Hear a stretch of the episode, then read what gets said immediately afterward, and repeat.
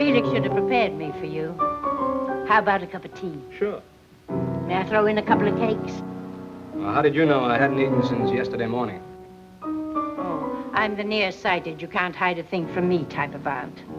I see. Well, you needn't look so noble. Tea is only a little hot water. I'll go and put the kettle on. I'll let you know what I think about you later. Hello, and welcome to the Screen Test of Time, the podcast where we watch every movie ever nominated for Best Picture. I'm Susan Araslin, I am David Daw. and this week we are discussing Four Daughters. Yep. And we are halfway through the 1938 nominees with this movie. Yeah, with this movie that's just a mashup of like four separate movies we watched. This movie has one smart girl, one daughter whose distinguishing characteristic is sings, Amy from Little Women, the other one, and then a veritable rat's nest of Baxters. like so many Baxters. It is indeed uh, a I don't know, like what is the plural of Baxters? Like you have a murder of crows. A disappointment of Baxters. it does have a disappointment of Baxters. Yes. I would say an embarrassment of Baxters.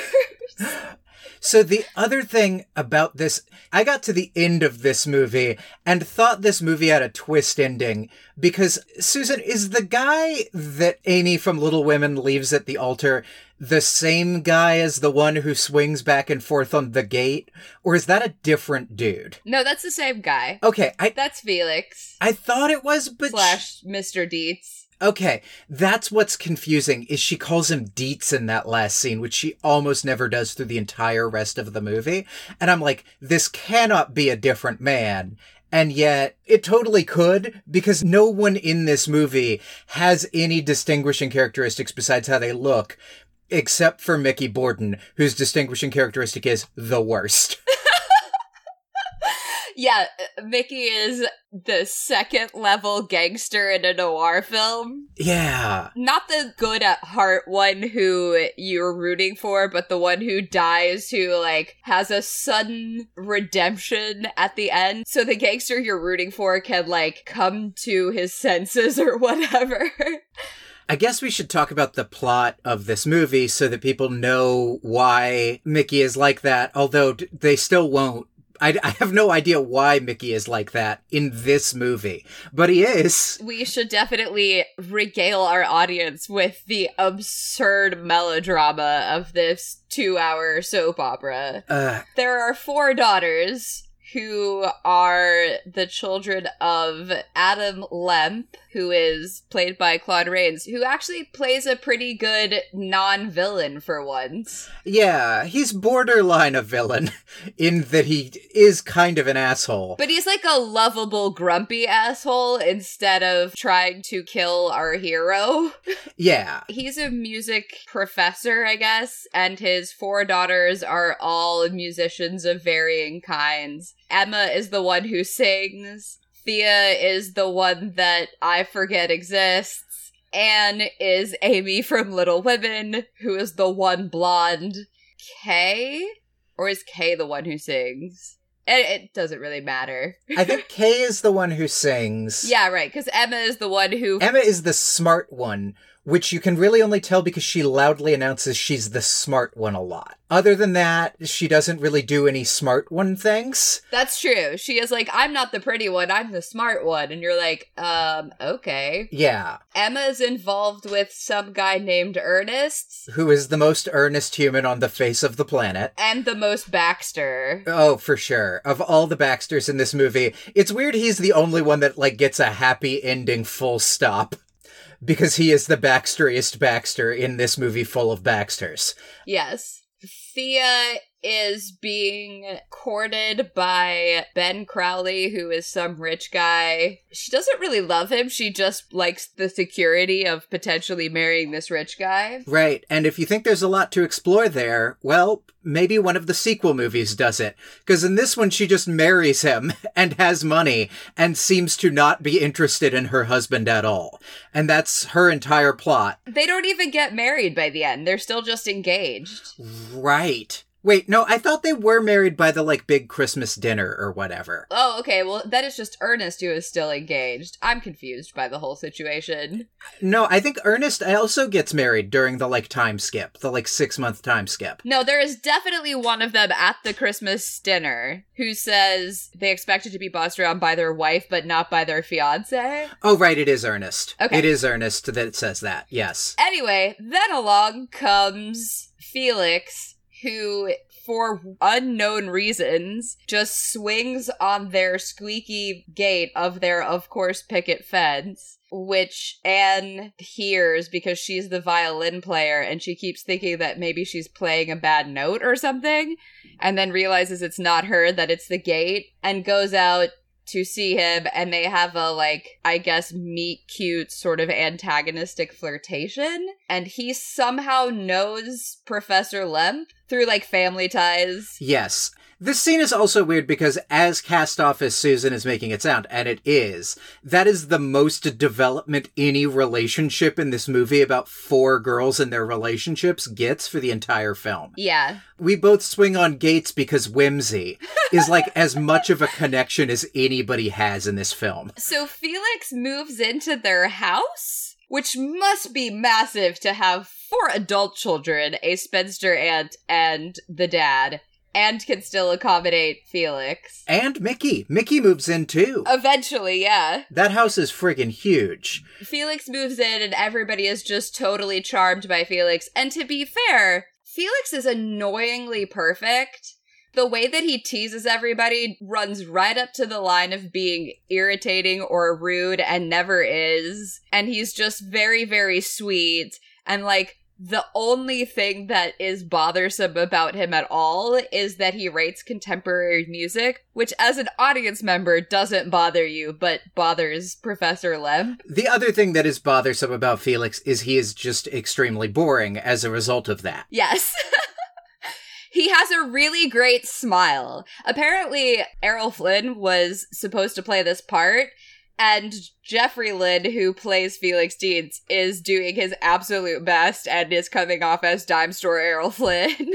A little bit, though I'm not sure Errol Flynn could pull off the third act where Felix actually has to act a little bit. oh, absolutely not. But as far as like the beginning where he's supposed to be charming and you're like, I don't even know why I like this person, but you do, it's like a little forced. All the daughters instantly fall in love with him, but especially Anne slash Amy from Little Women. And Emma. Well, that hasn't happened yet. That's a weird thing that just suddenly starts happening like 15 minutes after Felix shows up. Like that first dinner party scene, everybody really seems to be like throwing him at Anne. That like everybody's watching Felix show up out the window and is like so excited for Anne. Then there's this weird outdoor scene by like a river. They're having the family picnic, which they refer to as the family picnic. So we know that this is a like yearly thing. Also, I want to point out all of these daughters are like easily in their 20s and still all live at home. I think this is just on the older end of what ages anyone. Because it seems like Kay is one of the older ones. Emma's the oldest, we know that, Okay, and Anne Anna's the youngest. right. And Anne is like at the start of the film so young the concept of love has no appeal. Like it has never occurred to her to be romantically interested in someone. Yeah, she makes Emma promise that they'll be spinsters and have a cat. Which is an absolute what age has anyone seen? Because, like, Anne is playing that scene like she's like 12. Yeah, but she's obviously an adult woman. Ah, is she? Like to look at her. Um, okay, yes. But, like, in the context of this film, is she? I mean, maybe she's 17. yeah. Like, that would be my guess as, like, what age she's supposed to be. I mean, the actor, Priscilla Lane, is 23 in this movie? Yeah. 22, 23. It is not the problem of three smart girls where, like, they all look radically the wrong age. You can give them an age that makes sense throughout this film, but, like, you could also give them three other ages that would make sense. Yeah, but none of them are 14. No, I don't, I don't know. Not like in Three Smart Girls. Anne is the only one who is potentially underage. Um, and that is really just how she acts in Act One, which is like, I think, just a writing problem and not an intended read of her age. but the The picnic. the picnic. Yeah. Anyway, Felix comes over and is like, "Can you do some sewing for me to Thea or Emma? Which one falls in love with him? Emma. Emma.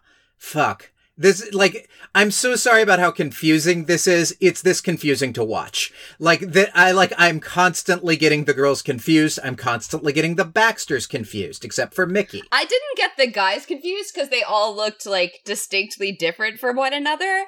But other than Anne having blonde hair, all of the other girls look roughly the same, which three of them are actually sisters, like in real life. And Emma just looks exactly like all of that. Yeah. Emma then instantly falls in love with Felix because he needs sewing done, which is very strange and that sudden.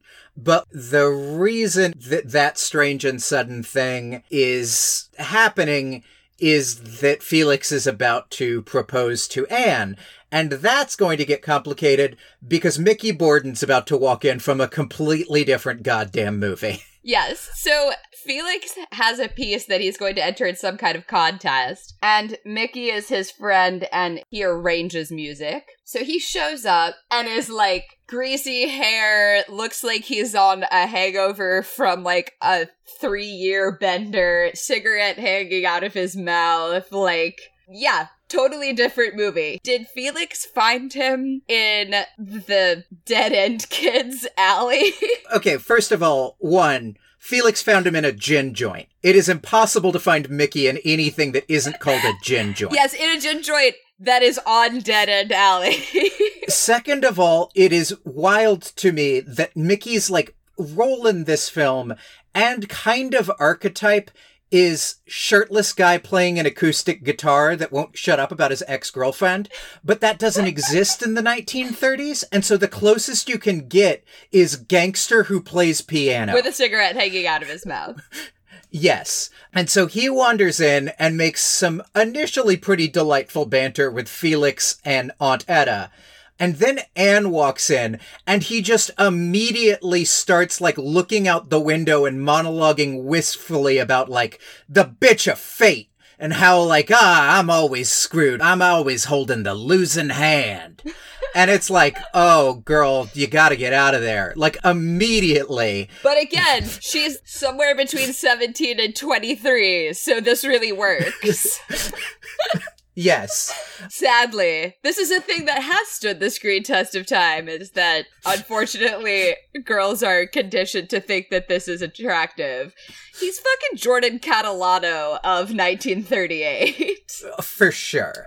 And he Jordan Catalano's it up for a couple of more scenes, gets creepily fixated on Anne, kisses her without her permission, which she is weirdly between the line of okay and not okay on. And then once she accepts the inevitable proposal from Felix, Mickey being an ass really goes into overdrive. Yeah, and I also want to point out here that she does not seem to be torn in any way about Felix versus Mickey. Yeah. She gets kissed by Mickey and obviously is attracted enough to him that she's not repulsed, but she's like, no, don't do that because I'm involved with Felix. Yes. But then Mickey decides on the day of the wedding, like people are already dressed day of the wedding, to tell Anne that Emma is in love with Felix. Right. He not only does a sad sack, leave your fiance and come with me.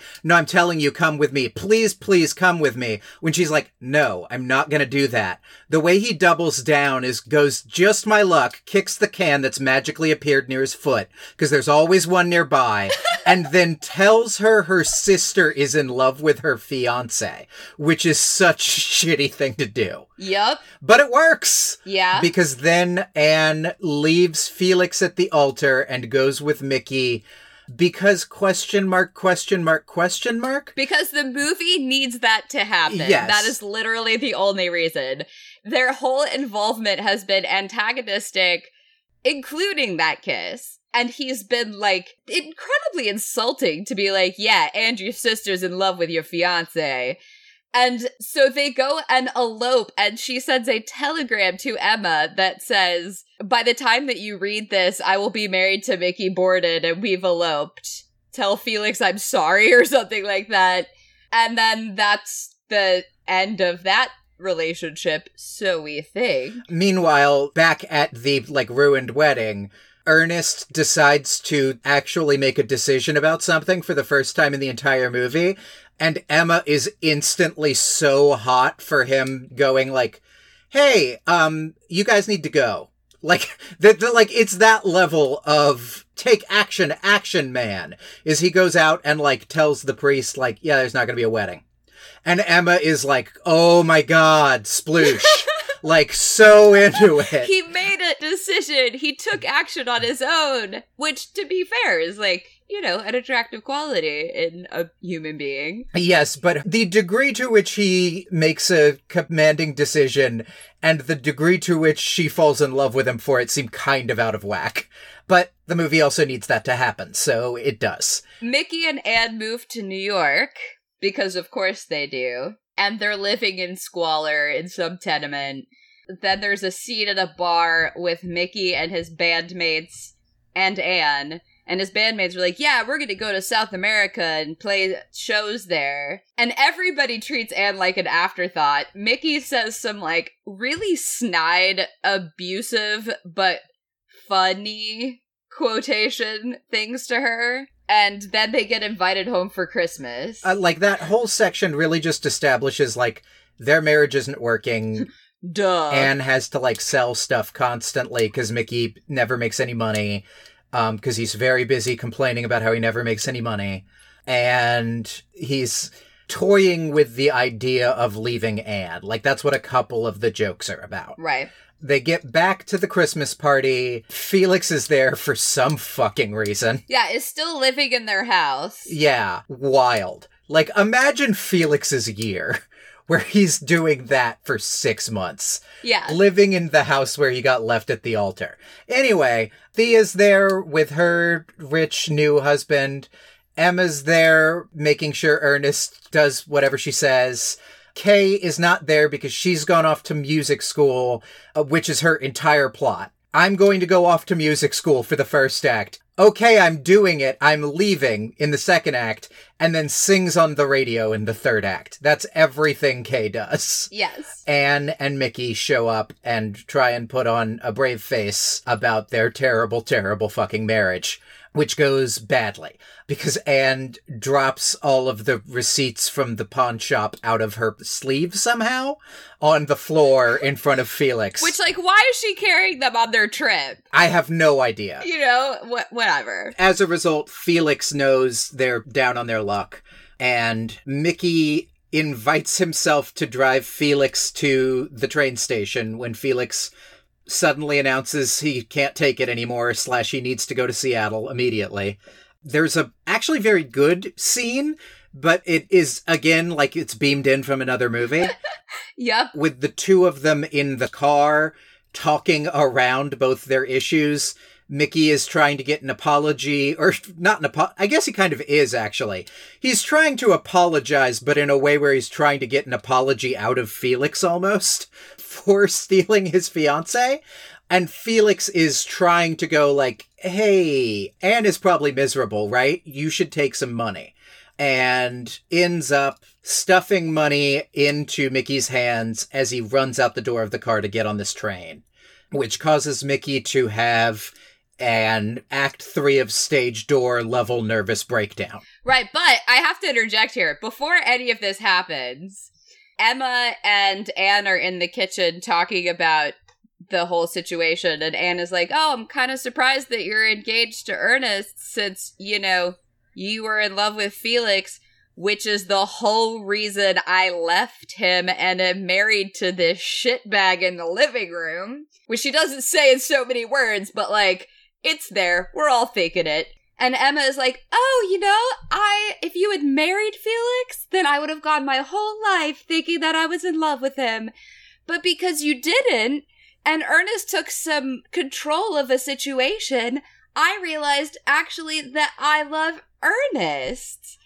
And I wanted to slap the shit out of Emma in that moment. In, yes, in Emma's defense question mark, one, wasn't her idea to tell Anne about her having a thing for Felix. And two, there's not really a two. Why the fuck does she say that thing about how she would have been obsessed with him forever if they'd gotten married? If she just didn't say that part and just said, like, yeah, I thought I was in love with Felix, but then I saw Ernest being who he could really be and I fell in love with him, then that's perfectly respectable. No, the thing that she says is, it doesn't matter. He loved you. You were engaged. That was your relationship to have. And I'm so, so sorry that Mickey took advantage of your empathy to manipulate you into marrying him. Right. But, like, I think in Emma's defense, I don't think she fully knows that's what's going on. I think it's just this weird ass thing her sister did from Emma's point of view. Like the note doesn't go like, and I'm doing this because my sister Emma is in love with Felix. No, but she brings it up in that conversation. Like that's the point where Emma should have been like, "Oh my god, I can't believe that that's the reason that you did this. I'm so sorry. I never wanted you to know." Instead of like, the way that she performs it is so like, oh, well, actually, you ruining your life was really good for me. Yeah, again, I don't think Emma knows her life is ruined. Like, she should be able to put two and two together. Yeah. Given how close they were in Act One. Look at Mickey. Sure. she ought to be able to put two and two together and doesn't. And it's super shitty. Then Mickey smokes cigarettes so hard he crashes his car. Which is, I, like, it's. Yeah. He's clearly also having a nervous breakdown and is like putting his foot on the gas, but like it's not like you see him drinking because like you can't see him drinking. So instead, because of the code, he's like just on cigarettes so hard that all the windows fog up and he can't see and he's just putting his foot on the gas as he just drives into the night blindly. I'm pretty sure the code would let him be drinking. I mean, that's that happens a lot in these movies, but it's just that he's having a nervous breakdown and also it's totally in line with his character that he would have this like impulsive thought of if I kill myself, then Anne will be happy. But also she'll feel bad for me. For sure which when he's dying tragically question mark in the hospital is explicitly what he says his plan was. Like he wouldn't shut up about how god's going to strike him dead with lightning and he's like sometimes you make your own lightning kid. Gin joint. Give the old girl the runaround. Looky loo my gal friday. Good night. And falls over dead oh, after a moment that transpires that is so beautifully 1938 where he's in the hospital and he's like give me a cigarette. And anne looks at the doctor like can i do that? And the doctor's like sure go ahead. In the hospital like in traction wrapped in all sorts of bandages. Yeah sure smoke a cigarette. Yeah. Why not? Nobody here is trying to not die. Anyway mickey's dead now Anne is really broken up about that for some period of a time jump that I like to think was about 48 hours. and then Felix comes back and does the like, remember the thing with the gate that I did before? And Anne's like, hell yeah, I did. Let's fuck. And that's the end of the movie. Yep. And then there's a sequel where they obviously get married. Because it's called Four Wives. And then there's another sequel called Four Mothers. Because apparently you wanted season two and season three of this. Yep. Yeah. It, so this is a difficult movie to grade for me because it is utterly ludicrous. There is no like real deep artistic value. The things that happen in it, the actions that people take, and the situations that they put themselves into are so daytime soap opera yes. that it's very hard to look at it as a serious piece of art. But there is some really good acting in it. There is. I also think, in addition to the just like soap opera as shit nature of it, I think you can really, for kind of the first time, see the wheels turning in like the heads of producers on how to reverse engineer previous hits. Oh yeah. This feels so cobbled together from successful movies we have already watched. Yeah. In a way where it's not just like let's do this one movie and do it right this time. It's like this element is popular and this element is popular and this element is popular. So like let's have a character whose whole thing is does musical numbers for no reason. Yeah. I do think there's some really good acting. Like, as much as I make fun of Mickey Borden, John Garfield sells it. Mickey's the worst, but John Garfield does good work. yeah. I think also, like, when Felix actually has to act, Felix does good acting. Yeah, the whole bit with him at Christmas is really great, where he's really putting on how he's flirting with Aunt Etta, which is like sweet for her because she's the old spinster. Like, you kind of see through that, where he's like, I'm the only one here who doesn't have anybody. What I was saying about how it couldn't have been Errol Flynn is that sense of like, oh, this guy's totally destroyed. There's nothing in the text that says this guy is totally destroyed, but like he's playing it as totally destroyed. And Errol Flynn would have played it as like, nope, got left at the altar six months ago, but I'm fine. Got a new job in Seattle. Looky Lou. Here's $500. Good day. would have just like really leaned into being Mr. Perfect. And Felix is like, this broke the dude. There's actually something that's really moving about seeing somebody who was Mr. Perfect, who had it all, who was top of his emerging career.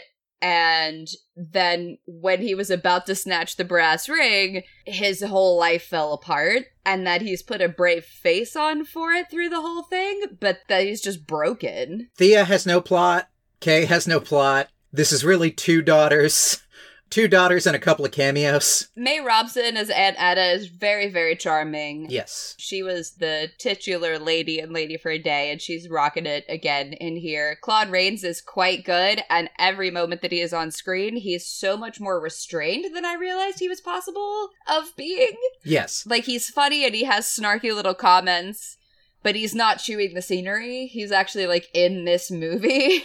And speaking of in this movie, I thought Dick Foran, the guy that plays Ernest, he's not like doing a great acting job, but he is like setting, oh yeah, this is a proto sitcom. he's the put upon husband. Yes. And like he knows what movie he is in, and he is acting in that movie. Right. Yeah, uh, Ben Crowley is pretty forgettable. Yeah. But he also is written. I mean, he's literally written as a dollar sign. Yeah. Yeah, I mean, it's it's like it's not a it's not a bad movie, but it's also not a great piece of art. It's not a great piece of art, and it's not exciting. It's not The Grand Delusion. It's not Adventures of Robin Hood. Uh, There are no external forces acting on any of these people that make you think like, oh well, they're having a pretty rough time. Yeah. It's three smart girls as melodrama instead of farce. Yeah. So, uh, my score for this, are we ready for that? Yeah, I think so. I mean, it's like a five. Yeah, I'm tempted to bump it up to a six because of a couple of interesting performances, but it's a five. Yeah, I mean, I'm actually bumping it up to a five from a four. That's fair. To me, this is the five of like, I just don't care. In my head, I have kind of things to say about this movie, but I will completely forget about this movie within a month. Like, I do that as a bit a lot, but like, I really will on this one. Yeah, I mean, for for me, a six is like I'm almost certainly going to recommend that you watch it with reservations, or that like there is an audience for it, Yeah, there's, and there's just not. yeah, there's no reason to watch this movie. So don't. Yeah, don't don't watch this film. Seeing what the hell we're talking about with Mickey Borden is my only argument for a 6 and or watch this movie. But that's so that you can know my pain question mark so that you can be confused with me. That's the only reason I would recommend this film. Be confused about the character of Mickey Borden with me. I mean, surely John Garfield shows up in another movie someday that's more watchable. Oh, he's in The Postman Always Rings Twice. Oh, that well that'll do it. Yeah. So, you know, watch watch that instead. I haven't even seen it and you should still watch that instead. Yeah, so uh, so for next week, we are we're getting our Capra. Hell yeah. We've put in the time, we've gone through half of these movies and now we get rewarded with you can't take it with you. Yeah. Hopefully. I've never seen it. Yeah, I have not seen it either.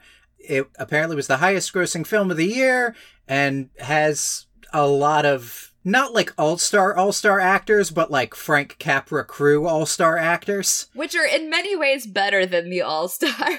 for sure. so uh until next week. This was a soap opera, but they hadn't invented those yet. Goodbye everybody. Bye.